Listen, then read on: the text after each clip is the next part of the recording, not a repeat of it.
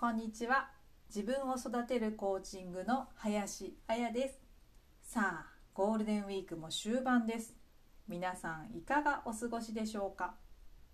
私は夜に一人で手帳やノートをお供に自分時間を過ごすことが好きなんですがこのゴールデンウィークは一日息子と娘といっぱい遊んで夜は早めに寝てしまう毎日を過ごしています。疲れ果てて寝てしまうのも体のリズムに合わせている感じが心地いいです。では今日のテーマへいきます。今日のテーマは簡単に取り戻せる自己評価を見直す方法です。エフィカシーという言葉を聞いたことがありますか？これは心理学の言葉でエフィカシー自己能力の自己評価のことを言います。小さな子供が何だってできるって何でもチャレンジするあの自信。うちの2歳の娘はまさに何でもできるって自分で何でもやりたがります。この状態はエフィカシーが高い状態です。逆にこの問題を解決することは無理だ。できっこないって思っているのはエフィカシーが低い状態です。人はこの自己評価の自己能力しか発揮することができません。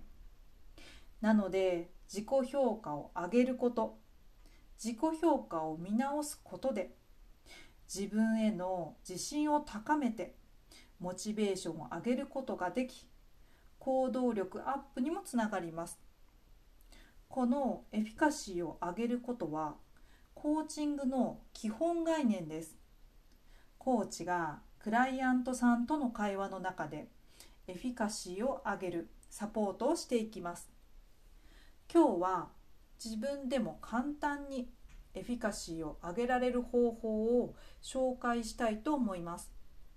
それは難しいことでも特別なことでもなく自分を褒めることです。簡単にできるものの自分を褒める方は少ないのではないでしょうか。褒めるよりも反省になってしまう。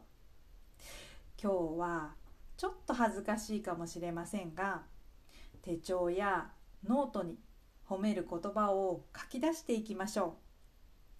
たけたくさん書けなくても1つ2つ書けたらその書けたことも褒めてあげましょう。日本人は謙虚が美徳とするところがありますが自分が自分にかける言葉なので遠慮することなく褒めていきます。自分しか見ない手帳やノートです。思う存分自由に書いていきます。このゴールデンウィークにいっぱい子供と遊んだぞ。私体力ある。まだまだ若いとか気になっていたところの掃除や整頓ができたぞ。私すごいとかやってみたかったことにチャレンジしたぞ。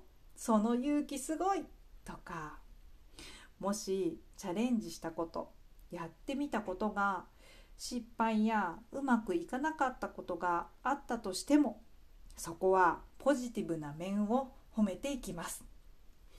一歩踏み出した。私すごい。チャレンジできた。私すごい。今度はこうしてみよう。もっと良くする方法を見つけたぞ。ネガティブな思考になるのは自然なことなのでそこはあえてポジティブを見つけに行きます。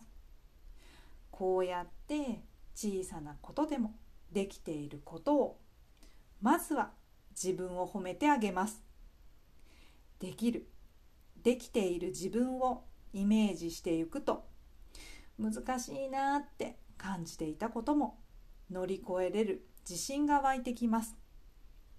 エフィカシー自己能力の自己評価が高まって心も足取りも軽くなって新しい行動へとつながっていきます。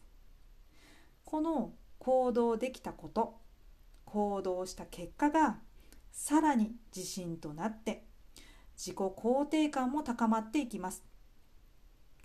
ぜひこのゴールデンウィークを振り返りながら自分を褒めて自己評価を高めて明日からの力に変えていきましょう。自分では見つけられない自分ではよくわからないそんなお気持ちの方は私と二人三脚で見つけに行きましょう。